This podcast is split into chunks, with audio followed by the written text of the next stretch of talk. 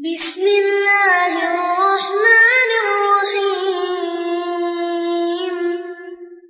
إذا جاء نصر الله والفتح ورأيت الناس يدخلون في دين الله أفواجا فسبح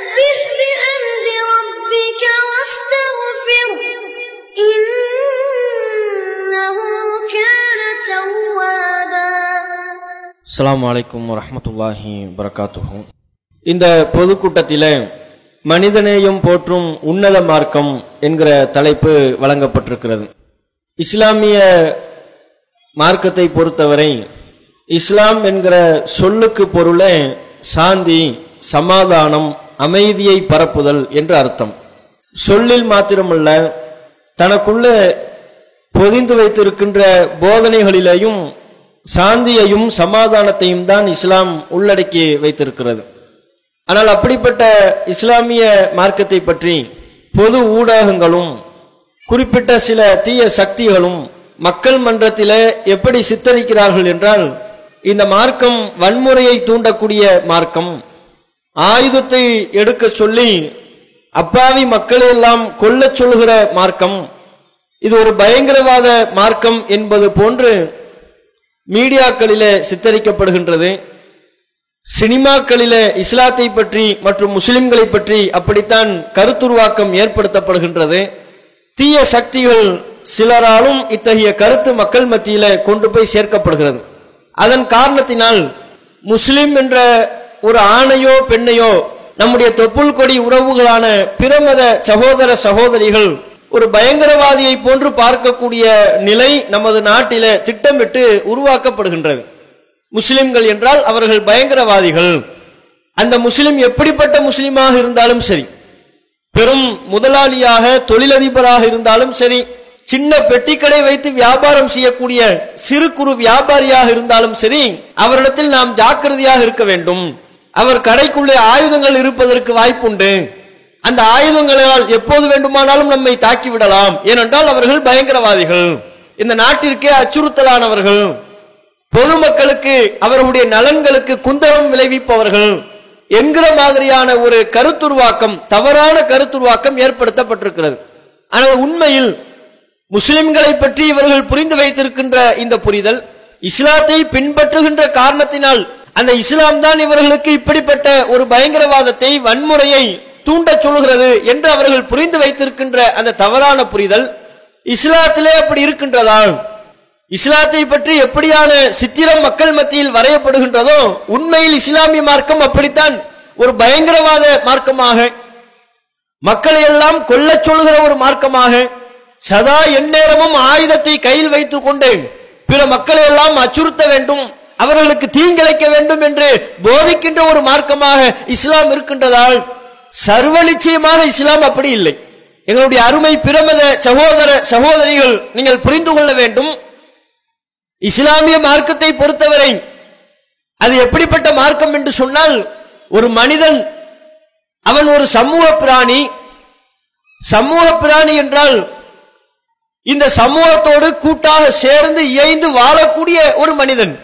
எப்படி நீர்வாழ் பிராணி நீர் இன்றி அதனால் உயிர் வாழ முடியாதோ அதுபோல சமூக பிராணியாக மதிப்பிடப்படுகின்ற ஒரு மனிதன் சமூகத்தை தவிர்த்து விட்டு அவன் மாத்திரம் தனித்த ஒரு வாழ்க்கையை வாழ்ந்துவிட முடியாது. அப்படிப்பட்ட சமூகத்தோடு கூட்டாக சேர்ந்து வாழக்கூடிய மனிதர்களுக்கு இஸ்லாம் சொல்லக்கூடிய அறிவுரைகள் இஸ்லாம் அவனுக்கு போதிக்கக்கூடிய போதனைகள் அனைத்தும் வன்முறை அல்ல அன்பை போதிக்கின்றது. எல்லா மக்கள் மத்தியிலையும் மனித நேயத்தை கடைபிடிக்க வேண்டும். அனைத்து உயிரையும் நேசிக்க வேண்டும். அனைத்து உயிரிடத்திலையும் அன்பு செலுத்த வேண்டும். அனைத்து உயிருக்கும் நலம் நாட வேண்டும் என்பதுதான் இஸ்லாத்தின் போதனை. இந்த போதனையை உலகத்தில் உள்ள வேறு எந்த மதங்கள் சொல்லியிருந்தாலும் என்றால் பிறமது அன்பர்கள் கேட்கக்கூடும். ஏன் இஸ்லாம் மாத்திரம்தான் மனிதநேயத்தை சொல்கின்றதால்? பிற மதங்கள் மனிதர்களை நேசிக்க வேண்டும் என்று போதிக்கவில்லையால் உயிர்களை விரும்ப வேண்டும் நேசிக்க வேண்டும் அன்பு செலுத்த வேண்டும் என்று வேறு எந்த மதங்களும் அந்த மதத்தை பின்பற்றுகிற மக்களுக்கு அறிவுரை சொல்லவில்லையா என்று கேட்கலாம். சொல்லவும் செய்யலாம்.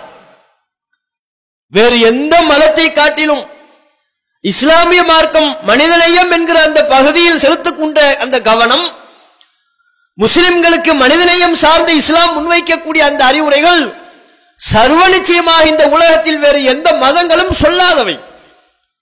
இத்தனை விஷயங்களிலே கவனம் செலுத்தியிருக்கின்றோமால் சின்ன சின்ன விஷயங்களாக இருந்தாலும் சரி மிகப்பெரிய பாரதூரமான விஷயங்களாக இருந்தாலும் சரி அனைத்திலும் கவனம் செலுத்தி மனிதர்களை நேசிப்பது தொடர்பாக அவர்களுக்கு நலவை நாடுவது தொடர்பாக இஸ்லாமிய மார்க்கம் ஏராளமான போதனைகளை சொல்கின்றது. நபியல் நாயம் சல்லா அலிஸ்லாம் அவர்கள் அற்புதமாக ஒரு வரியில் இந்த மார்க்கத்தை பற்றி சொன்னார்கள். அத்தீனு அன்னசிஹா இந்த மார்க்கம் இது பிறர் நலனை நாடக்கூடிய மார்க்கம் என்று ஒரு வரியில் முத்தாய்ப்பாக சொன்னார்கள். இஸ்லாம் என்றாலே பிறர் நலனை நாடக்கூடிய தன்னுடைய நலனை மாத்திரம் கவனத்தில் கொண்டு செயல்படக்கூடியவன் முஸ்லிமாக இருக்க முடியாது. தனது நலத்தை தாண்டி தன்னை அண்டி வாழுகின்ற பிரமத மக்கள் தனது அக்கம் பக்கத்தில் வசிக்கக்கூடிய மக்கள் தான் வசிக்கின்ற நாட்டிலே இருக்கக்கூடிய பிற மனிதர்கள் அனைவரது நலனையும் நாடி தன்னுடைய வாழ்க்கையில் நடந்து கொள்ள வேண்டும் என்பதுதான் ஒவ்வொரு முஸ்லிமுக்கும் போதிக்கப்பட்டிருக்கிற போதனை. எந்த அளவிற்கு இந்த போதனை ஊட்டப்பட்டிருக்கிறது தெரியுமா? ஆயுதத்தை எடுத்து கொள்ள சொல்கின்றது என்று சொல்கிறீர்களே. ஆயுதத்தை எடுப்பதை பற்றி எல்லாம் பிறகு பேசிக் கொள்வோம். இந்த இஸ்லாமிய மார்க்கம் ஒரு முஸ்லிமுக்கு சொல்லக்கூடிய போதனை ஆயுதத்தால் அல்ல உன்னுடைய வார்த்தையால் கூட வேறு யாரும் புண்பட்டு விடக்கூடாது என்று சொல்லக்கூடிய மார்க்கம். வார்த்தையின் மூலமாக கூட மனிதநேயத்தை பலமான முறையில் வலியுறுத்தி சொல்லக்கூடிய ஒரு மார்க்கம். எந்த ஒரு மனிதர்களையும் வார்த்தையால் கூட வதைத்து விடக்கூடாது என்று கண்டிப்புடன் சொல்லுகின்ற மார்க்கம் இஸ்லாம் தான் எப்படி சொல்லுகிறார்கள்? நபிகள் நாயும் சல்லா அலிஸ்லாம் அவர்கள் சொன்னார்கள் மன் கான யுமினு பில்லாஹி ஆகிர். யார் அல்லாஹுவையும் மறுமை நாளையும் நம்பிக்கை கொண்டிருக்கிறாரோ ஃபல்யகுல் ஹைரன் அவுலி பேசினால் நல்லதை பேசட்டும் இல்லாவிட்டால் வாய் மூடி அமைதியாக இருக்கட்டும் என்று சொன்னார்கள். எப்படிப்பட்ட ஒரு அற்புதமான போதனை. நீ வாயை திறந்து பேசுறியா யாரத்தை பேசினாலும் சரி. முஸ்லிம்கள்ட்ட பேசினாலும் முஸ்லிம் அல்லாத இந்து மத சகோதரத்தில் பேசினாலும் கிறிஸ்தவ மத சகோதரத்தில் பேசினாலும் ஏன் வேறு எந்த மதத்தை பின்பற்றுகின்ற எந்த கலாச்சாரத்தை பின்பற்றுகின்ற எந்த கோட்பாட்டை பின்பற்றுகின்ற மனிதனத்தில் பேசினாலும் பேசினால் நல்லது பேசு. அவர்கள் மனம் புண்படாதபடி பேசு. அவர்களை காயப்படுத்தாத விதத்தில் பேசு. அவர்களை வதைத்து விடாத அடிப்படையில் பேசு. அப்படி உன்னால் பேச இயலாதா? உனது வாயிலிருந்து புறப்பட்டு வருகின்ற ஒரு வார்த்தை.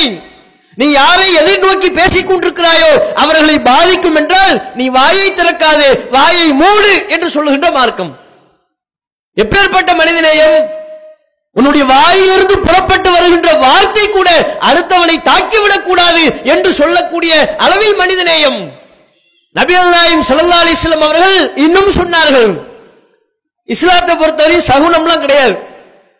பறவை சகுனோ ஆந்தை சகுனோ விதவைகள் சகுனம் பள்ளி சகுனம் காக்கா சகுனம் நாய் சகுனம் பூனை சகுனம் எந்த சகுனமும் இஸ்லாத்துல இல்ல. ஆனா நம்ம தமிழ்நாட்டில் வாழக்கூடிய மக்கள்கிட்ட சகுனம் பார்க்கக்கூடிய கலாச்சாரம் அதிகமாகவே இருக்கு. பூனை சகுனத்திலிருந்து விட்டா யானை சகுனம் கூட பார்ப்பாங்க நம்ம மக்கள். அதுவும் பெரிய பெரிய பாரதூரமான காரியத்துக்கு தான் பார்ப்பாங்கன்னு நினைக்காதீங்க. வெளியே டீ குடிக்க போவாரு. திடீர்னு பார்த்தா பூனை குறுக்க வந்துருச்சுன்னு வைங்க. பூனை குறுக்க வந்துருச்சு. போற காரியம் உருப்படாது. நீங்க எதுக்கு போறீங்க? போறது அஞ்சு ரூபாய் டீ குடிக்க. அதுக்கு பூனை குறுக்க வந்துருச்சான் பூனை குறுக்கே வந்து விட்டது. காரியம் உருப்படாது. அதனால வீட்டுக்கு போறேன்றுவார். போயிட்டு பஸ் ஸ்டாண்ட் இப்படி ஒரு பஸ் பஸ் ஸ்டாண்ட சுத்தி வரும்ல அது மாதிரி உள்ள போயிட்டு திரும்ப வருவார்.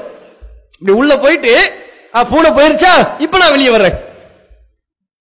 இப்படி எல்லாம் பல சகுனம் பார்க்கக்கூடிய கலாச்சாரம் எல்லா மக்கள் மத்தியிலையும் இருக்கின்றது முஸ்லிம்களிடத்திலே இருக்கு.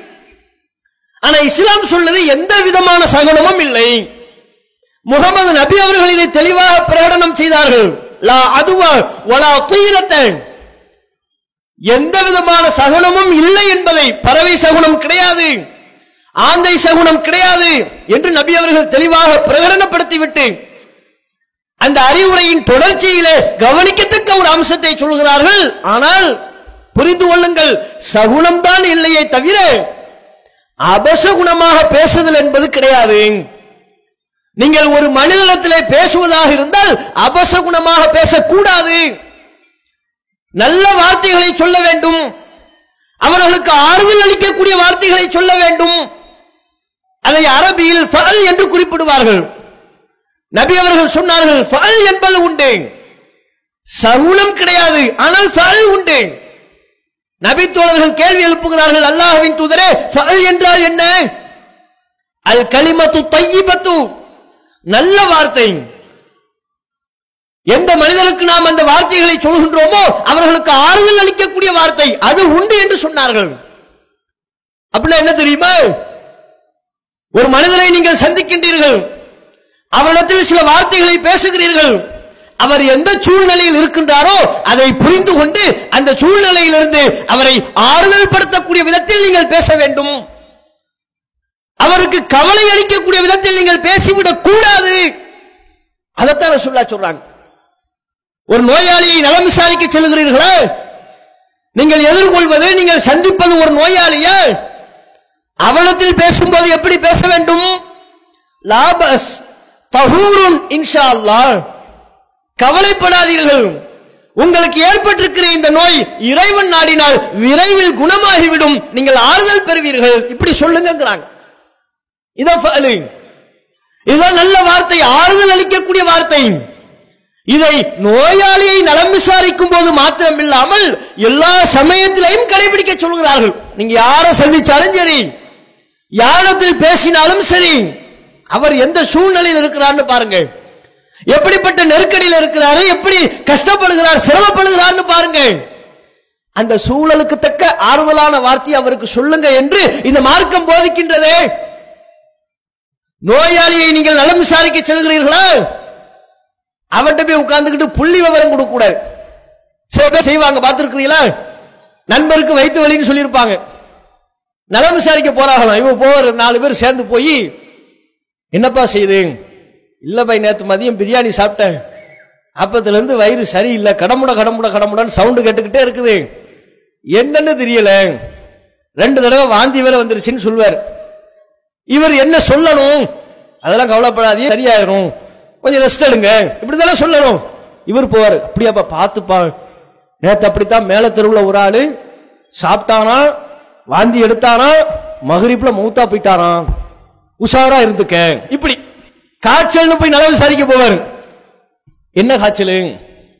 டெங்கு வாம்பாட்டு செக் பண்ணி இருக்கிறாங்க டெங்குங்கிறாங்க மலேரியாங்கிறாங்க என்னன்னு தெரியல. இவர் உடனே கூகுளை தட்டுவார்.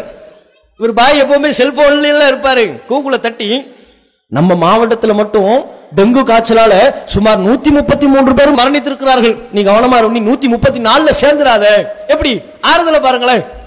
இவர் நல விசாரிக்க போறாராம்.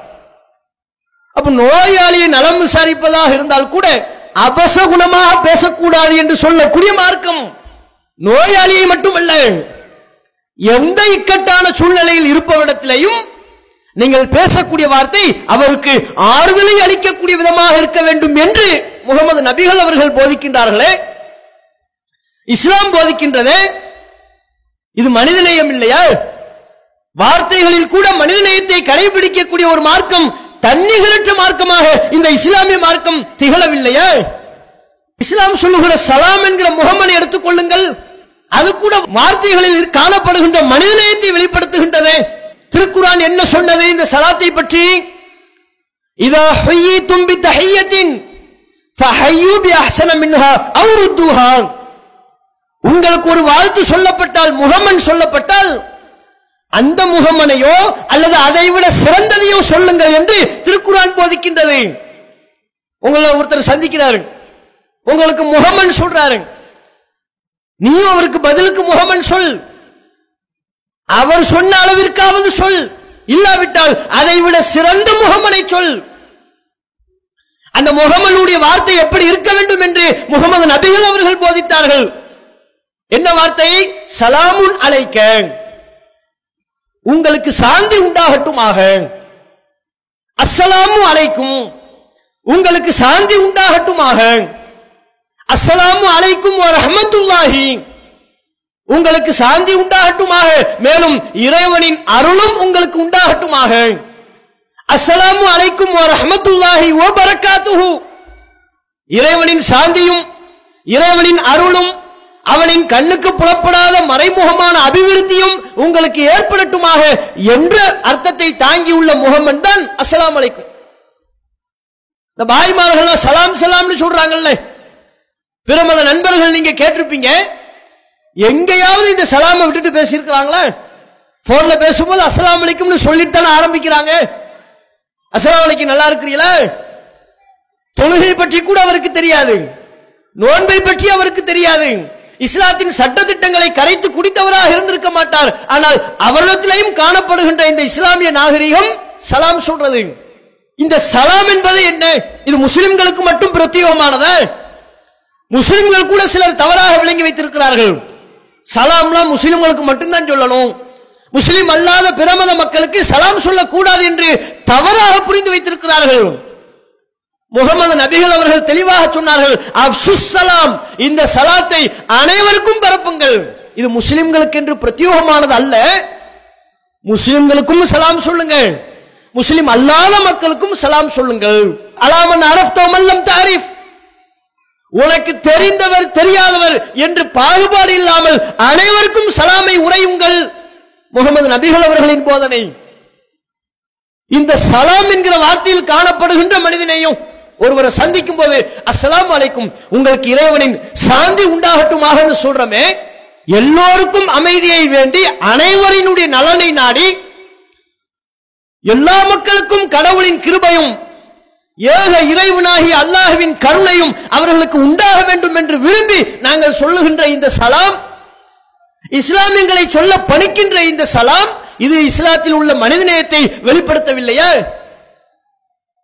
எப்படிப்பட்ட ஒரு முகத்தில் சந்திக்கும் போது சொல்றோம். உங்களுக்கு இறைவனின் அருள் உண்டாகட்டும் சாந்தி உண்டாகட்டும். இந்த உலகம் எத்தனையோ பல முகமலை கண்டிருக்கும். வாழ்த்து சொல்றது பல வார்த்தைகளை வாழ்த்து சொல்றாங்க. மேலை நாடுகளில் பல்வேறு விதமான வாழ்த்து முறைகள் உண்டு. மேலை நாட்டை பார்த்து நமது நாட்டிலும் கூட அத்தகைய வாழ்த்து முறையை கடைபிடித்துக் கொண்டிருக்கிறார்கள். ஆங்கிலத்தில் சொல்றது good morning good evening good night நல்ல காலை நல்ல மாலை நல்ல இரவு. வார்த்தை நல்லா இருக்கு. எல்லா சூழ்நிலையிலும் அவனுக்கு பொருந்தாத. குட் நைட்டுங்கிறது பொதுவாக எல்லாருமே. Facebookலயா இருக்கட்டும் வாட்ஸ்அப்லயா இருக்கட்டும் இரவில் தூங்கச் செல்வதற்கு முன்பாக தங்களுடைய நண்பர்கள் அனைவருக்கும் குட் நைட் ஒரு மெசேஜ் அனுப்பிட்டு தான் தூங்குவார். அது நைட்டு பத்து மணியா இருந்தாலும் பன்னெண்டு மணியா இருந்தாலும். வாட்ஸ்அப்ல ஃப்ரெண்டு ஒரு நூறு பேர் இருந்தாலும் வைங்க நூறு பேருக்கும். Good night good night good night good நைட்னு அது ஒருத்தன் சொல்றது இல்லை ஊர்ல உள்ள நூறு பேரும் சொல்லுவாங்க. அந்த மெசேஜை பார்த்து பார்த்து பார்த்து நமக்கு தூக்கம் போயிடும் எங்க குட் நைட்டா இருக்குது அது? சரி அதை விடுங்க. குட் நைட்டு நல்ல இரவு. அதுதான் அர்த்தம். நம்ம வெளியே ஒருத்தர் கடையிலிருந்து வர்றோம். ஆபீஸ்லேருந்து வர்றோம். நம்ம பக்கத்து வீட்டுக்காரர் இரவு நேரம். அவருடைய வீடு பத்திக்கிட்டு எரிஞ்சுக்கிட்டு இருக்குது. பட்டாசு வெடிக்கும் போது கண்டிப்பாக ஏதாவது ஒரு ராக்கெட்டு ஏதாவது ஒரு பகுதியில் போய் விழும். அங்கே உள்ள கூரையில் தீ பிடிக்கும். அந்த கூரையில பிடிச்ச தீ வந்து ஒரு நாலஞ்சு வீட்டுக்கு பரவும். அந்த நாலஞ்சு வீட்டில் ஏதாவது ஒரு வீட்டில் கண்டிப்பா கேஸ் சிலிண்டர் இருக்கும். அந்த கேஸ் சிலிண்டர் வெடிக்கும்.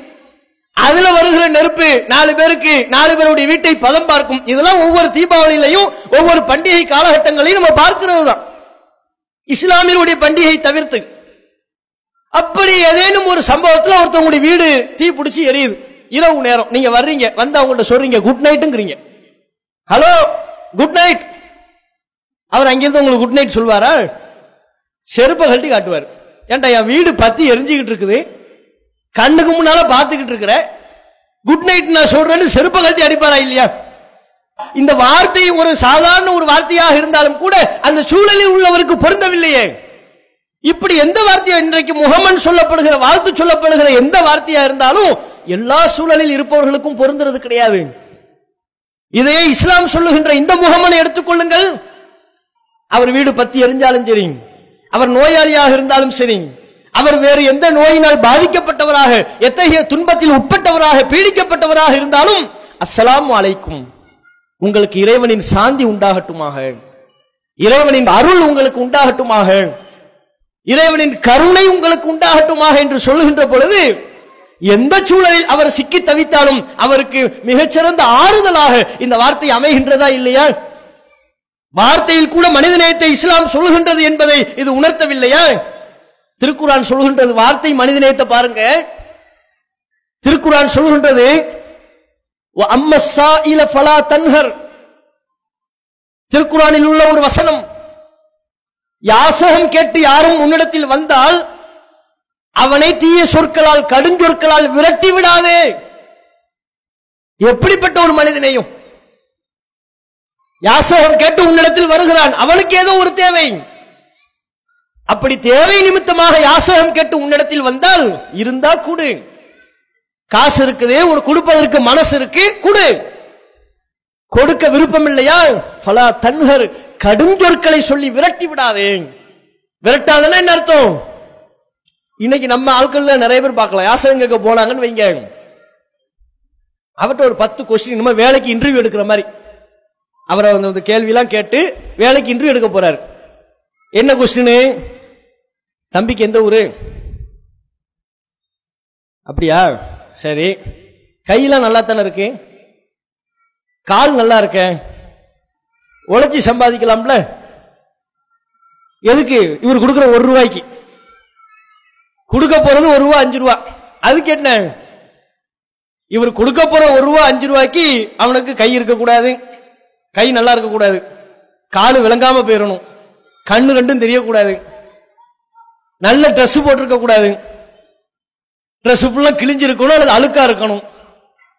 இதெல்லாம் இருந்துருச்சுன்னு சொன்னா தகாத வார்த்தைகளை சொல்லி விரட்டக்கூடிய ஒரு பண்பு இழிப்பண்பு மனிதனிடத்தில் இருக்கின்றது. அதைத்தான் திருக்குறான் கண்டிக்கின்றது. ஒருவன் உன்னிடத்தில் யாசகம் கேட்கிறான். விருப்பம் இருந்தா கூட. அவன் மோசடி பேர் வழியாக இருந்தால் அவன் மோசடிக்காரன் என்பதை அம்பலப்படுத்த அது பிரச்சனை இல்லை. அவனுக்கு ஒரு தேவை என்று உன்னிடத்தில் வந்து கையேந்தி கேட்டால் அவனை நீ விரட்டி விடாதே. அவன்கிட்ட கூட கடும் சொற்களை உதிர்த்து விடக்கூடாது என்று ஒரு மனித நேயத்தை இஸ்லாம் போதிக்கிறது. ஏன்னா வார்த்தையில் அவ்வளவு விஷயங்கள் இருக்கிறது. நம்ம வார்த்தை என்பதை சாதாரணமாக சொல்ல இயலாது. இன்றைக்கு பல மனிதர்கள் உளவியல் பிரச்சனைகளால் சிக்கி தவித்துக் கொண்டிருக்கிறார்கள். ஒவ்வொரு நாளும் தங்களுடைய வாழ்க்கையிலே பல்வேறு விதமான உளவியல் பிரச்சனைகளுக்கு மனோதத்துவ ரீதியிலான பிரச்சனைகளில் உட்பட்டு கிடக்கிறார்கள் என்றால் பிற மனிதர்கள் அவர்களை பற்றி பேசிய வார்த்தைகளை எண்ணி பார்த்துத்தான் புள்ளி விவரங்கள் சொல்கிறது. நம்மளும் கேட்டு நம்ம சொந்த பந்தங்கள்ட்ட எல்லாம் கேட்போமே. பெண்கள் அற்புதமா சொல்லுவாங்களே பத்து வருஷம் இருபது வருஷத்துக்கு முன்னால யாராவது ஒருத்தங்க ஏதாவது ஒரு வார்த்தையை சொல்லியிருப்பாங்க திட்டிருப்பாங்க அந்த குடும்பத்திலிருந்து கல்யாணம்னு சொல்லி வருவாங்க.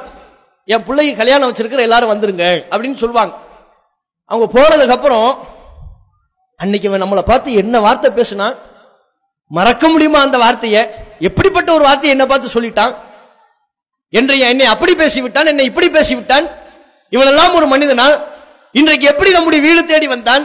இவன் எப்படி என்னை முகத்துக்கு நேராக சந்தித்தான் என்று சம்பவம் நடந்தது எப்போ? பத்து வருஷத்துக்கு முன்னால. இருபது வருடத்திற்கு முன்பு. பல வருடங்களுக்கு முன்பு தன்னை பற்றி பேசிய ஒரு வார்த்தை இன்றைக்கும் மனிதர்களின் உள்ளங்களிலே தேங்கி நிற்கிறது என்றால் வார்த்தைங்கிறது சாதாரணமான ஒன்றா அலட்சியப்படுத்தப்படுகின்ற ஒன்றா அது முக்கியமான ஒன்றாக மனிதர்களினுடைய பல்வேறு பிரச்சனைகளில் அது ஒரு முக்கிய காரணமாக இருக்கின்ற காரணத்தினால்தான் வார்த்தைகளில் கூட கவனம் செலுத்த வேண்டும். நீ வெளிப்படுத்தி பேசுகின்ற வார்த்தை பிற மனிதர்களை தாக்கிவிடக் கூடாது என்று இஸ்லாம் சொல்கிறது. நபிகள் நாயம் சல்லா அலி இஸ்லாம் அவர்கள் சொன்னார்கள் ஒரு மனிதர் பின் விளைவுகளை எதிர்பார்க்காமல் ஒரு வார்த்தையை பேசிவிடுகிறார். ஆனால் அதன் காரணத்தினால் நரகத்தில் அவர் ஆழத்தை நோக்கி சென்று கொண்டிருக்கிறார் என்று சொன்னார்கள். ஒரு வார்த்தை. அவர் நரகம் செல்வதற்கு உண்டான காரணமாக இங்கே நபி அவர்கள் குறிப்பிடுவது அவர் நாவிலிருந்து வெளிப்படுகின்ற வார்த்தையைத்தான் சொல்கிறார்கள். ஒரு வார்த்தையின் காரணத்தினால். இந்த வார்த்தை எப்படிப்பட்ட விளைவை ஏற்படுத்தும்? எப்படிப்பட்ட தாக்கத்தை உண்டாக்கும்? யாருக்கு என்ன பாதிப்பை ஏற்படுத்தும்? நான் பேசுகிற இந்த வார்த்தையினால் யார் யார் சங்கடப்படுவார்கள்? யார் யார் மனதளவிலே வேதனைப்படுவார்கள்? என்பதையெல்லாம் கவனத்தில் கொள்ளாமல் இஷ்டத்திற்கு தன் வாயில் வந்த வார்த்தைகளை எல்லாம் அள்ளி கொட்டுகின்றாரே. அவர் குறித்து நபி அவர்கள் சொல்கிறார்கள் ஒரு மனிதர் விளைவை பொருட்படுத்தாமல் ஒரு வார்த்தையை உதிர்த்து விடுவார். ஆனால் அந்த வார்த்தையின் காரணத்தினால் அவர் நரகத்திற்கு சென்று விடுவார் என்று நபி அல்லாஹிம் எச்சரிக்கை செய்கிறார்கள். அதே போன்று நபி அவர்கள் இன்னும் சொன்னார்கள் உங்களை நரகத்திலிருந்து காப்பாற்றிக் கொள்ளுங்கள். வலவு பேரித்தம்பளத்தின் சிறு கீற்றை சிறு துண்டை தர்மம் செய்தேனும் உங்களை நரகத்திலிருந்து காப்பாற்றிக் கொள்ளுங்கள் என்று சொன்னார்கள். சொல்லிவிட்டு குறிப்பிடுகிறார்கள் பேரித்தம்பளம் கூட உங்களிடத்தில் இல்லை என்றால் பிறருக்கு தர்மம் செய்வதற்கு பிறருக்கு வழங்குவதற்கு பேரித்தம்பளம் கூட உங்களிடத்தில் இல்லை என்றால் அப்போது நீங்கள் தர்மம் செய்வதற்குரிய ஒரு வாய்ப்பாக நல்ல வார்த்தைகளை பயன்படுத்துங்கள் என்று சொன்னார்கள். அல் களிமத்து தையிபாள். மக்கள் மத்தியில் நல்ல வார்த்தைகளை பேசுங்கள். அந்த அழகிய வார்த்தைகளின் மூலம் நல்ல வார்த்தைகளின் மூலம் நீங்கள் தர்மத்தை செய்த நன்மையை பெறுவீர்கள் என்று முகமது நபி அவர்கள் போதிக்கிறார்கள். இப்படி வார்த்தையில் இஸ்லாம் சொல்லுகிற மனிதநேயம் இருக்க. இது மட்டுமா நீங்க குரான்ல பாருங்க? திருக்குறானை படித்து பாருங்கள். வார்த்தையில் கடைபிடிக்க வேண்டிய மனிதநேயம் குறித்து ஏராளமான போதனைகள். அடுத்தவர்களை கேலி பேசக்கூடாது கிண்டல் பேசக்கூடாது பரிகாசம் செய்யக்கூடாது. அவருடைய குறைகளை சொல்லி அவருடைய மனது காயப்படுத்தக்கூடிய விதத்திலே தனிப்பட்ட முறையிலே அவர்களை திட்டக்கூடாது. அநியாயமான முறையில் ஒருவரை ஏசக்கூடாது என்றெல்லாம் பல்வேறு விதமான போதனைகள். எதுக்காக வேண்டி சொல்லுது இஸ்லாம்?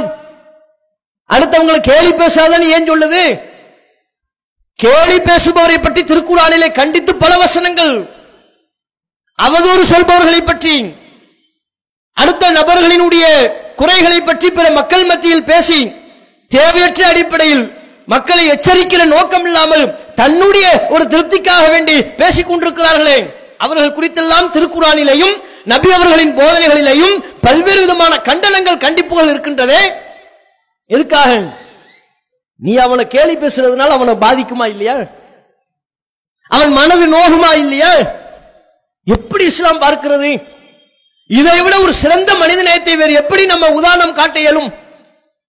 அடுத்தவரை நீ கேலி பேசுவதால் கிண்டல் பேசுவதால் பரிகாசம் செய்வதால் அவன் நோவினை பெறுகிறான். அவன் பாதிப்புக்கு உள்ளாகிறான். அந்த பாதிப்பை உன்னுடைய வார்த்தையினால் நீ ஏற்படுத்தாது என்று சொல்கின்ற இந்த மனித நேயத்தை விட இஸ்லாத்தில் மனிதநேயம் கொட்டி கிடக்கின்றது என்பதற்கு வேறு எந்த உதாரணத்தை சொல்ல வேண்டும்? ரகசியம் பேசுவதை பற்றி திருக்குறான் சொல்கிறது ரகசியம் பேசுவாங்கல்ல? ரெண்டு பேர் மூணு பேர் நாலு பேர் இருக்கும்போது மனிதர்கள்ட்ட இந்த ரகசியம் பேசுற குணம் இருக்கு இயல்பா. அதை பற்றி திருக்குறான் சொல்கிறது அதற்கும் ஒரு ஒழுங்கை ஒரு ஒழுக்கத்தை கற்றுத்தருகிறது. ஒரு சபையில் வெறும் மூன்றே மூன்று நபர்கள் மாத்திரம் இருக்கிறார்கள்.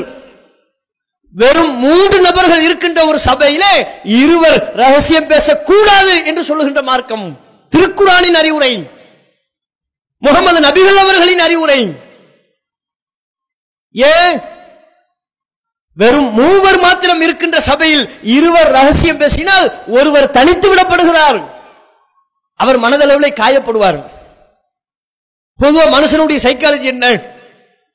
ரோட்ல யார் எதை பேசினாலும் தன்னை பத்தி பேசுறாருன்னு அவருக்கு ஒரு நினப்பு இருக்கு மனுஷனுக்கு. பைக்ல போய்கிட்டு இருப்பாரு. டீ கடையில இவர் பேர் அடிபட்டுச்சுன்னு வைங்க. நம்மளை பத்தி எவனோ பேசிக்கிட்டு இருக்கிறான். விடக்கூடாது. பைக்கை திருப்பு. வண்டியை திருப்பிடுவார். கடையில டேராவை போட்டு தங்கிடுவார். எவன் என்ன பேசுறான்னு கேட்டுருவோம். தன்னுடைய பெயரோ தன்னுடைய பெயரை ஒத்த உச்சரிப்புகளோ தன்னுடைய காதில் வந்து விழுந்து விட்டால் தன்னை பற்றி தான் பேசுகிறார்களோ என்று மனிதன் எண்ணுகிறான். அது அவனுடைய உளவியல் உணர்வு. அந்த உளவியல் உணர்வையும் புரிந்து கொண்டு இஸ்லாமிய மார்க்கம் சொல்கிறது மூணு பேர் மாத்திரம் இருக்கிற சபையில் இருவர் ரகசியம் பேசாதீர்கள். ஏன் பேசுற? அப்படி என்ன உனக்கு ரகசியம்? அங்கே ஒருவன் மாத்திரம் தனித்து விடப்படுகிறான் அவன் தன்னை பற்றி பேசுகிறான் என்று எண்ணிவிடக்கூடாது அதன் மூலம் அவன் மனக்கவலை அடைந்து விடக்கூடாது என்று இஸ்லாம் காட்டுகின்ற இந்த மனிதநேயம். இப்படி ஏராளமான மனிதநேயமிக்க சம்பவங்களை இஸ்லாத்திலே நீங்கள் பார்ப்பீர்களேயானால் கொட்டி கிடக்கின்றது. இப்படிப்பட்ட மார்க்கத்தின் மீது அவதூறு பரப்புகிறார்கள். இத்தகைய மனிதநேயத்தை கடைபிடிக்க சொல்கிற ஒரு மனிதன் அவன் உளவியல் ரீதியாக கூட பாதிப்படைந்து விடக்கூடாது என்பதிலையும் கவனம் செலுத்தி எண்ணற்ற அறிவுரைகளை வழங்கக்கூடிய இந்த இஸ்லாத்தின் மீது சேற்றை வாரி இறக்கிறார்கள். இஸ்லாமிய மார்க்கும் பயங்கரவாத மார்க்கும். இது அடுத்தவர்களை கொல்ல சொல்கிறது. அடுத்தவர்களை துன்புறுத்த சொல்கிறது. இந்த மார்க்கும் குழந்தையை கொல்ல சொல்லும் நினைக்கிறீங்களா? இந்த மார்க்கம் அப்பாவிகளை குண்டு வைத்து அவர்களுடைய உடலை தகர்க்க சொல்கிறது என்று நீங்கள் கருதுகிறீர்களா? உன்னுடைய வாயிலிருந்து புறப்பட்டு வருகிற வார்த்தை கூட அவனை பாதித்து விடக்கூடாது என்று சொல்லக்கூடிய ஒரு மார்க்கம்? உன்னுடைய கையிலிருந்து புறப்படுகிற ஒரு ஆயுதம் அவனுடைய உடலை கீறி கிழித்து விடலாம் என்று சொல்லும் என்று நீங்கள் நினைக்கிறீர்களா? குரானில் எந்த ஒரு வசனத்திலையும் அப்படி இல்லை. முகமது நபிகள் அவர்களின் போதனையில் எங்கும் அப்படி இல்லை. குரான் சொல்வது முகமது நபிகள் அவர்கள் போதிப்பது எல்லாமே ஆட்சியாளர்கள் குற்றவாளிகளுக்கு அவர்கள் செலுத்த வேண்டிய தண்டனை குறித்து ராணுவ வீரர்கள் இந்த நாட்டையும் நாட்டு மக்களையும் அழிக்க வேண்டும் என்று தீய நோக்கத்தோடு வருகிற எதிர் நாட்டவர்களை எப்படி அணுக வேண்டும் என்பது குறித்து சொல்லுகின்ற அறிவுரைகள். அப்படிப்பட்ட அறிவுரைகளை வைத்துக் கொண்டு பாருங்கள் வெட்டுங்கள் என்று இருக்கிறது கொல்லுங்கள் என்று இருக்கிறது குத்துங்கள் என்று இருக்கிறது.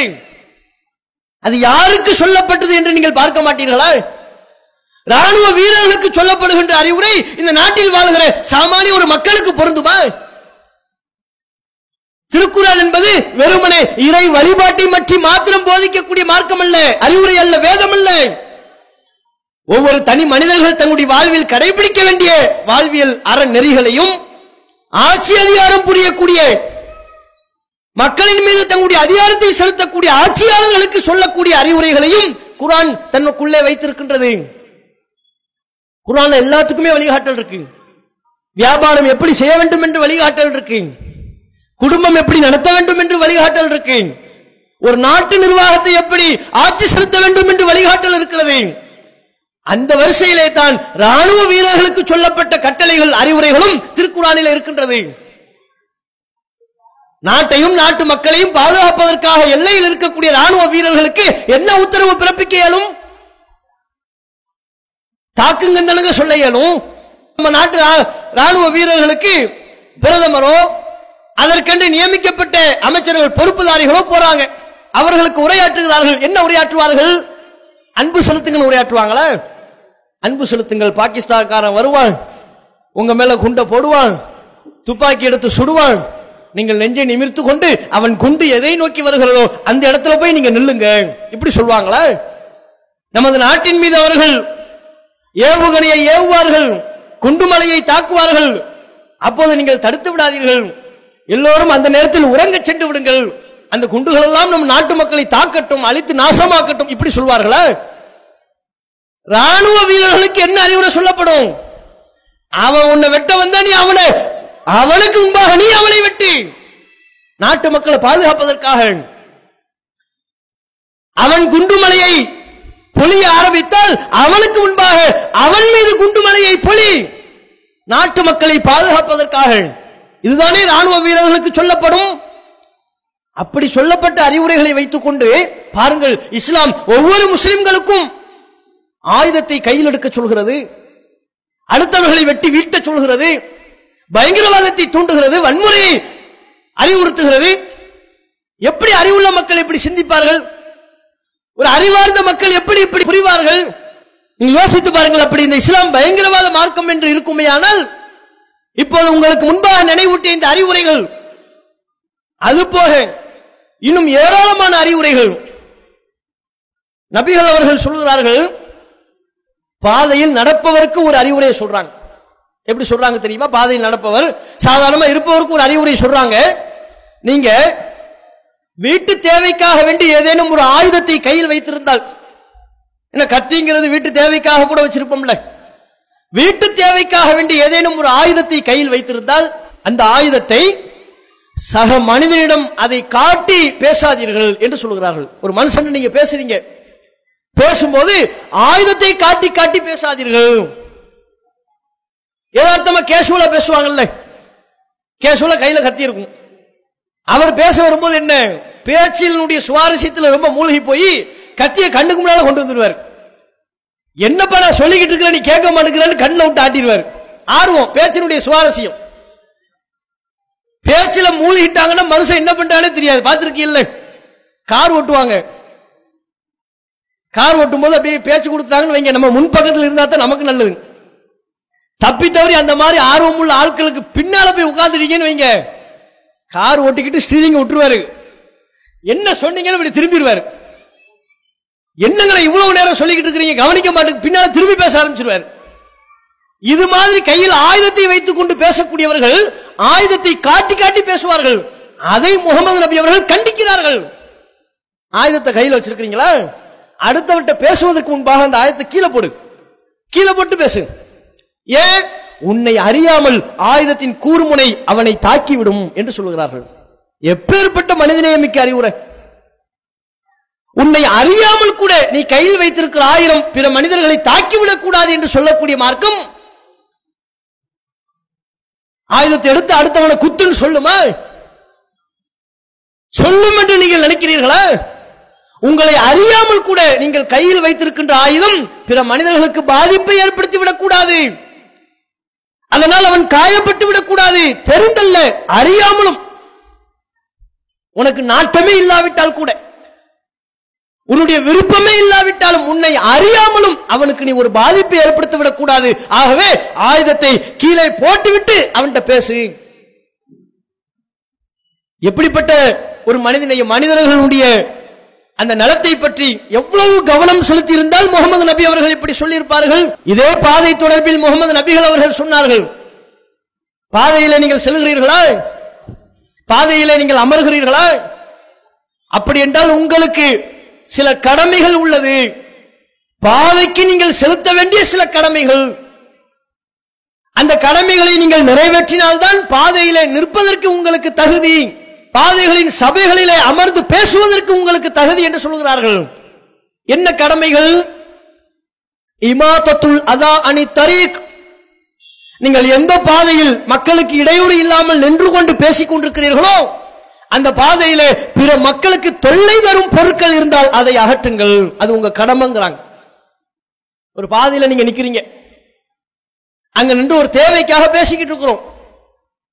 அப்படி பேசக்கூடியவர்களுக்கு மார்க்கம் சொல்கின்ற கடமை. என்ன கடமை? நீ நிற்கிற பாதையில பிற மக்களுக்கு தொல்லை தரக்கூடிய கல்லு முள்ளு வேறு ஏதேனும் ஒரு பொருள் அடுத்தவனுக்கு இடையூறா இருக்குமா? அதை வேடிக்கை பார்த்து கொண்டு இருக்காதே. உன்னுடைய கடமை என்ன? அந்த பொருட்களை அப்புறப்படுத்து. அதை அப்புறப்படுத்துவது. நீ கொண்டிருக்கிற இறை நம்பிக்கையில் ஒரு பகுதி என்று முகமது நபிகள் அவர்கள் போதிக்கிறார்கள். அதனை சிறப்பூட்டக்கூடிய விதத்தில் நபி அவர்கள் சொன்னார்கள் முன்பு ஒரு மனிதர் இருந்தார். அவர் பாதையிலே நடந்து சென்று கொண்டிருந்தார். அப்போது ஒரு மரத்தின் கிளை பாதையிலே மக்களுக்கு இடையூறாக கிடப்பதை பார்த்தார். அதை அப்புறப்படுத்தினார். அதன் விளைவாக அல்லாஹ் அவருடைய பாவங்கள் அனைத்தையும் அப்புறப்படுத்தி விட்டான் என்று சொன்னார்கள். பாருங்க பாதையில கிடக்கிற பொருளை அகற்றணும்னு சொல்லிட்டு அதை சாதாரண காரியமா நினைக்காத எவ்வளவு சிறப்புமிக்க காரியம் தெரியுமா? ஒரு மனிதர் அந்த காரியத்தை செய்ததற்காக வேண்டி அவருடைய பாவங்களை எல்லாம் அல்லாஹ் மன்னித்து விட்டான். பாதையில் கிடந்த பொருளை அகற்றுவதற்கு இறைவன் தருகிற பரிசு உன்னுடைய பாவங்கள் அகற்றப்படும். இதை சொல்லி இந்த பணியில் ஈடுபட வேண்டும் என்று முகமது நபிகள் அவர்கள் முஸ்லிம்களை ஆர்வம் ஊட்டுகிறார்கள். தொல்லை தரக்கூடிய பொருட்களை எல்லாம் அகற்றி போடுங்க. கல்லு முள்ளு மக்களுக்கு பாதிப்பு ஏற்படுத்துகிற வேறு எந்த பொருள் உங்களுடைய கண்ணில் பட்டால் கண்டும் காணாதது போல் சென்று விடாதே. பார்த்தும் பார்க்காத மாதிரி இருக்காதே. அதை எடுத்து அப்புறப்படுத்துவது முதல் வேலை. அதுதான் ஒரு இறை நம்பிக்கையாளர் ஈடுபட வேண்டிய பணி. அப்படி செய்தால் இறைவன் உனக்கு பாவ மன்னிப்பை வழங்குவான் என்று நபிகள் அவர்கள் ஆர்வம் ஊட்டுகிறார்களே இந்த மார்க்கமா வன்முறையை சொல்லுதுங்கிறீங்க? இந்த மார்க்கமா ஆயுதத்தை எடுத்து அடுத்தவனை குத்துன்னு சொல்லுதுன்னு சொல்றீங்க? இப்படிப்பட்ட ஒரு அற்புதமான மனிதநேயத்தை போற்றுகிற இந்த மார்க்கத்தை பற்றி சினிமாக்களிலேயும் சமூக ஊடகங்களிலேயும் மீடியாக்களிலேயும் தவறாக சித்தரிக்கின்றீர்கள் இது நியாயமா இது? எனது அருமை பிறமது அன்பர்கள் யோசித்து பாருங்கள் சிந்தித்து பாருங்கள். இப்படி மனிதநேயத்தை போற்றுகின்ற ஒரு மார்க்கத்தை பற்றி வன்முறை மார்க்கம் என்று தவறாக பொய்யாக அவதூறாக சித்தரிப்பார்கள் என்றால் எங்கள் மனம் எப்படி பாடுபடும்? எவ்வளவு வேதனைக்குள்ளாகும்? அத்தகைய நிலையில் உங்களை நீங்கள் பொருத்தி வைத்து பாருங்கள். அது மட்டும் இல்ல எவ்வளவு சின்ன விஷயத்துல கவனம் செலுத்தி ரசுல்லா சொல்றாங்க பாருங்க. நபி அவர்கள் நபித்தோழர்களுக்கு ஒரு முறை அறிவுரை சொல்கிறார்கள் இத்தக்குள்ள ஆணை நீ சாபத்திற்குரிய இரண்டு காரியங்களை நீங்கள் தவிர்த்துக் கொள்ளுங்கள் என்று சொல்கிறார்கள். இந்த இரண்டு காரியங்களும் இறைவனின் சாபத்திற்குரியவை. அது என்ன இரண்டு காரியங்கள்? தவிர்க்க வேண்டிய அந்த இரண்டு காரியங்களை நபி அவர்கள் பட்டியலிடுகிறார்கள். மக்கள் எந்த பாதையில் பயணித்துக் கொண்டிருக்கிறார்களோ அந்த பாதையை அசுத்தப்படுத்தக்கூடிய விதத்திலே அங்க போய் சிறுநீர் கழிப்பது மலம் கழிப்பது. இன்னொரு காரியம் எது? மக்கள் எந்த பகுதியை ஓய்வு எடுப்பதற்குரிய நிழல் பெறுவதற்குரிய இடமாக பயன்படுத்தி கொண்டிருக்கிறார்களோ அந்த பகுதியில் போய் சிறுநீர் கழிப்பது மலம் கழிப்பது. இந்த இரண்டும் இறைவனின் சாபத்திற்குரியவை. இந்த சாபத்திற்குரிய காரியத்தை நீங்கள் தவிர்த்து கொள்ளுங்கள் என்று அறிவுறுத்துகிறார்கள். அப்படின்னா என்ன? இதுக்குள்ள பொதிந்திருக்கிற அறிவுரை என்ன? அடுத்தவர்கள் ஓய்வு பெறுவதற்காக பயன்படுத்துகிற இடத்தை நீ ஏன்பா நீ அசுத்தப்படுத்துற? அதை போய் மக்கள் பயன்பாட்டுக்கு இல்லாத விதத்தில் அதை பயன்படுத்துவதற்கு தகுதியற்ற ஒரு நிலைக்கு நீ ஏன் கொண்டு போற? சிறுநீர் கழிச்சா அந்த இடத்தை பயன்படுத்துவோமா? மலம் கழித்தால் அந்த இடத்தை பயன்படுத்துவோமா? இப்ப மக்கள் நடக்கிற பாதையில சிறுநீர் கழிக்காத மலம் கழிக்காது. மக்கள் ஓய்வு பெறுகிற இடங்களில சிறுநீர் கழிக்காதே மலம் கழிக்காதே. ஏன்? அவங்க பாதிப்படைவார்கள். மக்கள் பயன்பாட்டுக்கு அது இல்லாமல் போய்விடும். இன்னைக்கு பார்க்கிறோம்ல பொதுவாக பஸ் ஸ்டாண்டெல்லாம் வருதுங்கிறத எப்படி கண்டுபிடிக்கிறோம்? பஸ்ல போய்கிட்டே இருப்போம். ஒரு ஊர்ல இருந்து இன்னொரு ஊரை நோக்கி பஸ்ல போறோம் நீங்க அந்த ஊரினுடைய பஸ் ஸ்டாண்ட் வந்துருச்சா இல்லையா நமக்கு தெரியாது. புது ஊருக்கு போறதா இருந்தா. எப்படி கண்டுபிடிப்போம்? திடீர்னு ஒரு இடத்த கிராஸ் பண்ணுவோம். குப்புன்னு ஒரு வாடை வரும். அப்ப விளங்க வேண்டியது ஆ பஸ் ஸ்டாண்ட் வந்துருச்சு. ஏன்? சிறுநீர் கழித்து கழித்து அசுத்தப்படுத்தி பல கிலோமீட்டருக்கு முன்பாகவே ஒரு கிலோமீட்டருக்கு முன்பாகவே பஸ் ஸ்டாண்டு வருகிறது என்பதின் அடையாளமாக அந்த துர்நாற்றங்கள். அதுலேயும் நம்ம ஆட்களை நீங்க எடுத்துக்கிட்டீங்கன்னு வைங்க. நம்ம மனிதர்களை தமிழ்நாட்டில் இருக்கிறவங்கள சொல்றோம். திடீர்னு அவனுக்கு ஒரு இயற்கை தேவையை நிறைவேற்றணும். யூரிங் போகணும். அந்த யூரிங் பாஸ் பண்றதுக்கு இடத்த தேடிக்கிட்டு இருப்பான். எங்க போகணும்னு அவனுக்கு தெரியாது. அவன் கண்ணுக்கு படுற முதல் இடம் பஸ் ஸ்டாண்டு தான். ஆ பக்கத்தில் பஸ் ஸ்டாண்ட் இருக்கு. ஓடு. பஸ் ஸ்டாண்ட்ல எங்க போறதுன்னு ஒருத்தனுக்கு குழப்பம் வந்துடும் பஸ் ஸ்டாண்ட்ல இவ்வளவு பெரிய இடமா இருக்க எங்க போறது? அப்ப அவனுக்குனே அடையாளம் காட்டக்கூடிய விதத்துல அரசாங்கத்தின் சார்பாக ஒரு வாசகம் எழுதி வைத்திருப்பாங்க இங்கு சிறுநீர் கழிக்க கூடாது. இதுதாயா நமக்குரிய இடம். கரெக்டா எழுதி வச்சிருக்கிறாங்க இந்த இடத்தை தானே நம்ம தேடிக்கிட்டு இருந்தோம். வந்துருவாரு. எங்க சிறுநீர் கழிக்க கூடாது என்று எழுதி வைத்திருப்பார்களோ அந்த இடத்தையே சிறுநீர் கழிப்பதற்கு உரிய இடமாக மாற்றி விடுகிறார்களே.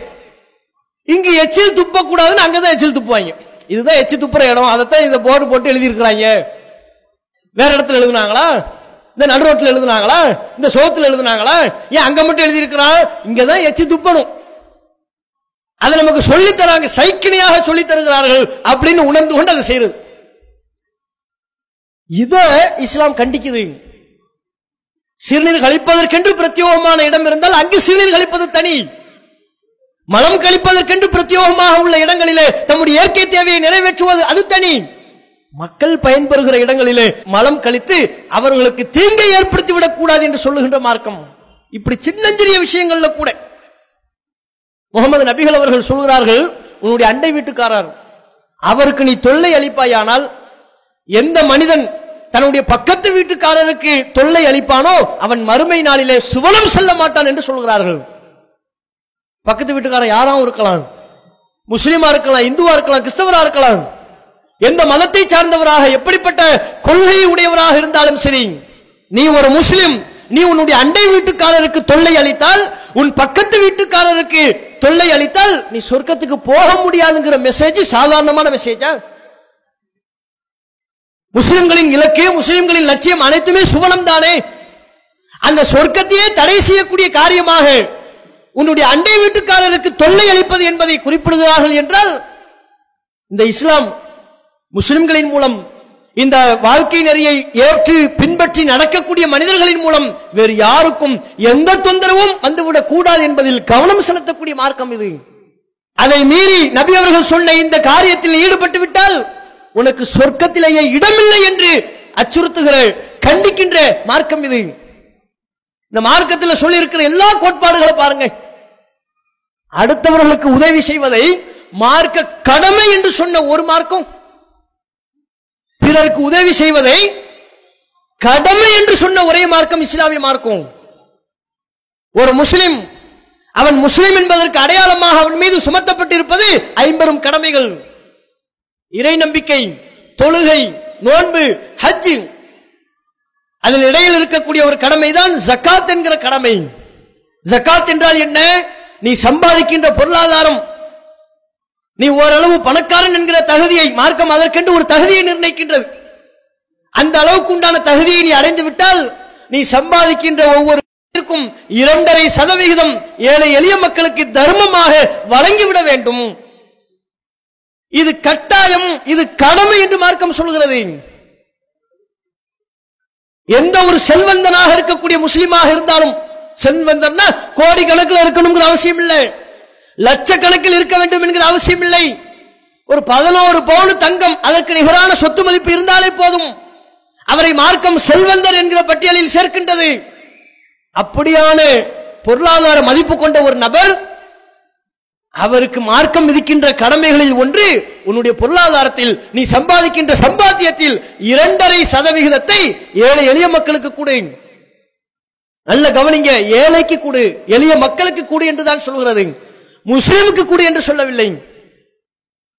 ஒரு முஸ்லிம் தான் வழங்குகின்ற அந்த சக்காத் அத்தகைய பொருளாதார கடமையை முஸ்லிம் அல்லாதவருக்கும் வழங்கலாம். தகுதி இருந்தால் அவர் ஏழையாக இருப்பாரே ஆனால் அவருக்கும் அவர் வழங்கலாம். இதுவெல்லாம் மனிதநேயத்தை பற்றி இஸ்லாம் சொல்லக்கூடிய அறிவுரைகள் இல்லையா? கலப்படம் கூடாதுன்னு சொல்லுது. வியாபாரம் பண்றீங்களா? கலப்படம் பண்ணாதீங்க. இன்னைக்கு உலகமே கலப்படத்துல சிக்கி தவித்துக் கொண்டிருக்கிறது. எதை எடுத்துக்கொண்டாலும் கலப்படம்.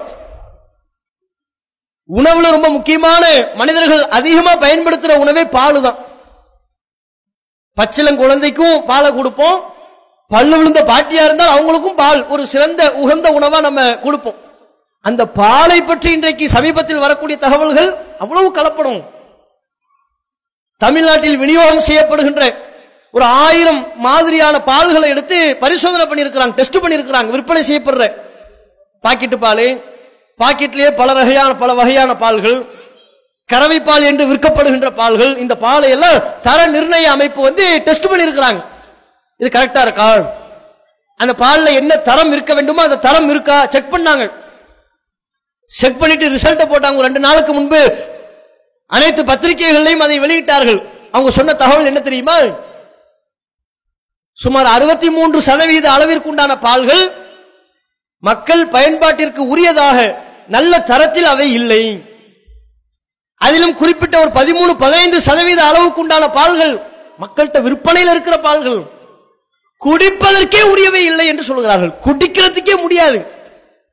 அவ்வளவு நச்சு பொருட்கள் கலந்திருக்கிறது.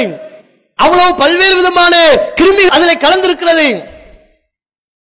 மனிதர்களுக்கு தீங்கு ஏற்படுத்தக்கூடிய பல உபாதைகளை உண்டாக்கக்கூடிய கிருமிகள் அதிலே இருக்கின்றது. பாதிப்புனா சின்ன சின்ன பாதிப்பு இல்லை.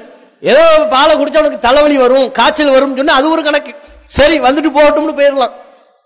எடுத்தடுப்புலேயே சொல்றது என்ன தெரியுமா? கேன்சர் வரும். கிட்னி அடி வாங்கும். கல்லீரல் அழுகி போயிரும். இப்படி சொல்லுகிறார்கள் அச்சுறுத்துகிறார்கள். பால்களின் தரத்தை பரிசோதித்து பார்ப்பதற்கென்றே நிர்ணயிக்கப்பட்ட தர நிர்ணய அமைப்பு இதை சொல்கிறது என்றால் அப்ப எந்த அளவுக்கு பால்ல கலப்படம் இருக்குன்னு பாருங்க. பால்ல மட்டுமல்ல தமிழகத்தில் மக்கள் நாம் நுகர்கிற பல்வேறு பொருட்கள்ல கலப்படம் இருக்குது. இந்த கலப்படம் என்பதே மனிதநேயத்திற்கு எதிரானது தானே ஒரு மனிதன் தன்னை போன்று சக மனிதனை நேசித்தால் விரும்பினால் அவனுடைய நலத்தை நாடினால் தான் விற்கிற பொருளை கலப்படம் செய்வானா? கலப்படம் செய்த அந்த பொருளை தன் பிள்ளைக்கு கொடுப்பானா? தன் மனைவி மக்களுக்கு கொடுப்பானா? தன்னை பெற்றெடுத்த பெற்றோர்களுக்கு கொடுப்பானா? அப்படிப்பட்ட ஒரு கெடுதியான பொருளை பிற மக்களுக்கு அவன் விற்பனை செய்கிறான் என்றால் அவன் மனிதநேயமற்றவன் என்று பொருள். இந்த மனிதநேயமற்ற கலப்படம் என்கிற காரியத்தையும் முகமது நபிகள் அவர்கள் கண்டிக்கிறார்கள். ஒரு வியாபாரி தானிய கதிர்களை விற்றுக் கொண்டிருக்கிறார். அவர் கலப்படம் செய்து விற்கிறார் என்பதை பார்த்த மாத்திரத்தில் நபி அவர்கள் சொன்னார்கள் மண் கஷனா நமது மக்களை எவன் ஏமாற்றுவானோ மோசடி செய்வானோ அவன் நம்மை சார்ந்தவன் அல்ல என்று தன்னுடைய கடுமையான கண்டனத்தை பதிவு செய்தார்கள். இப்படி ஏராளமான போதனைகள் தீண்டாமை எல்லாம் இஸ்லாம் இல்லைன்னு சொல்றதுக்கு என்ன காரணம்? இன்றைக்கு தீண்டாமை என்பது நம்ம நாட்டிலிருந்து களையெடுக்கவே முடியாத அளவிற்கு உண்டான ஒன்றாக தலைவிரித்து ஆடிக்கொண்டிருக்கிறது. ஆனால் அப்படிப்பட்ட அந்த தீண்டாமை இஸ்லாமிய சமூகத்திற்குள்ளே உள்ளே நுழையாமல் இருக்கின்றதே. இஸ்லாமிய சமூகத்தில் தீண்டாமல் இருக்காள் உயர்ந்தவன் தாழ்ந்தவன் இருக்காள் நீ உயர் சாதி நான் கீழ் சாதி அல்லது நான் உயர் சாதி நீ கீழ் சாதி இந்த பாகுபாடு இப்படிப்பட்ட ஒரு தீண்டாமை இஸ்லாத்தில் இருக்கா? இல்லை. திருக்குறான் அந்த தீண்டாமை எதிர்க்கின்றது. நிறத்தை வைத்து இனத்தை வைத்து குலத்தை வைத்து மொழியை வைத்து பிறப்பை அடிப்படையாக வைத்து என்று எந்த காரணத்தை கொண்டும் சக மனிதனை அற்பமாக கருதக்கூடாது என்பது இஸ்லாத்தின் போதனை. லா ஃபதுல் அலி அரபியின் அல அஜமியின். அரபி மொழி பேசக்கூடிய ஒருவருக்கு அரபு மொழி பேசாதவரை காட்டிலும் எந்த சிறப்பும் இல்லை. ஒரு வெள்ளையனாக இருப்பவனுக்கு கருப்பராக இருப்பவரை விட வேறு எந்த சிறப்பும் இல்லை. சிறப்பு என்பது மொழியை வைத்து வருவதல்ல நிறத்தை வைத்து வருவதல்ல பிறப்பின் அடிப்படையில் வருவதல்ல. அவருடைய நல்ல குணங்களை வைத்து வரக்கூடிய ஒரு ஒன்று என்று முகமது நபிகள் அவர்கள் சொன்னார்களே. தீண்டாமைக்கு எதிரான போதனைகளை போதித்தார்களே மனுஷனை மனுஷனை பார்க்கணுங்கிற அடிப்படை. அதானுங்க மனித நேயத்தின் அடிப்படை அதுதானே. மனிதம் பிளஸ் நேயம் தானே. மனுஷனை விரும்பணும் என்பதுதானே நம்மை போன்ற சக மனிதனை நீ மட்டமானவன் நீ எனக்கு கீழே உள்ளவன் நீ காலுக்கு பிறந்தவன் என்று மட்டப்படுத்தினால் அவனை தீண்டாம் என்று சொல்- என்று சொல்லி ஒதுக்கினால் இது மனிதநேயமா? இது காட்டு பிராண்டித்தனம் இல்லையா? அப்படிப்பட்ட காட்டு மிராண்டித்தனத்தையும் இஸ்லாம் கடுமையாக கண்டிக்கிறது என்று சொன்னால் மனிதநேயத்தின் ஊற்றாக மனிதநேயத்தினுடைய மிக முக்கியமான போதனைகள் எல்லாம் ஒட்டுமொத்தத்தையும் உள்ளடக்கிய ஒரு அற்புதமான மார்க்கமாக இந்த இஸ்லாமிய மார்க்கம் திகழ்கிறது. பிற மத நண்பர்கள் புரிந்து கொள்ளணும் இங்கே கொட்டும் பணியிலேயும் எங்கள் சமுதாயத்தை சார்ந்த தாய்மார்கள் பெரியவர்கள் வயது முதிர்ந்தவர்களும் கூட இந்த இரவு நேரத்தில் கொட்டுகின்ற பணியையும் பொருட்படுத்தாமல் இங்கே அமர்ந்திருக்கிறார்கள் என்றால் இஸ்லாம் என்பது இது மனிதநேயத்தை போதிக்கிற மார்க்கம் இது வன்முறையை சொல்லக்கூடிய மார்க்கம் அல்ல என்கிற எங்களுடைய ஆதங்கத்தை உங்கள் மத்தியிலே சொல்வதற்குத்தான். இப்படிப்பட்ட இஸ்லாத்தை உள்ளதை உள்ளபடி சரியாக நீங்கள் அறிந்து கொள்ள முன்வர வேண்டும் என்பதற்குத்தான். அந்த செய்தியை சொல்வதற்காகத்தான் எங்கள் பொருளாதாரத்தை செலவு செய்து இத்தகைய பொதுக்கூட்டங்களை நாங்கள் நடத்துகின்றோம். இப்படி மனிதநேயத்தை அற்புதமான முறையில் போதிக்கக்கூடிய மார்க்கமாக இஸ்லாம் ஒன்றே திகழ்கிறது. இந்த இஸ்லாத்தை நீங்கள் அறிந்து கொள்வீர்களே இதையே உங்களது வாழ்க்கை நெறியாகவும் ஏற்றுக்கொள்வதற்குண்டான வாய்ப்பை வல்ல இறைவன் வழங்குவான் என்பதை இந்த நேரத்திலே சொல்லிக்கொண்டு எனது உடைய உரையை நிறைவு செய்து கொள்கிறேன். அஸ்லாம் வலைக்கும் வரமத்துல்லாஹி வபரகாத்.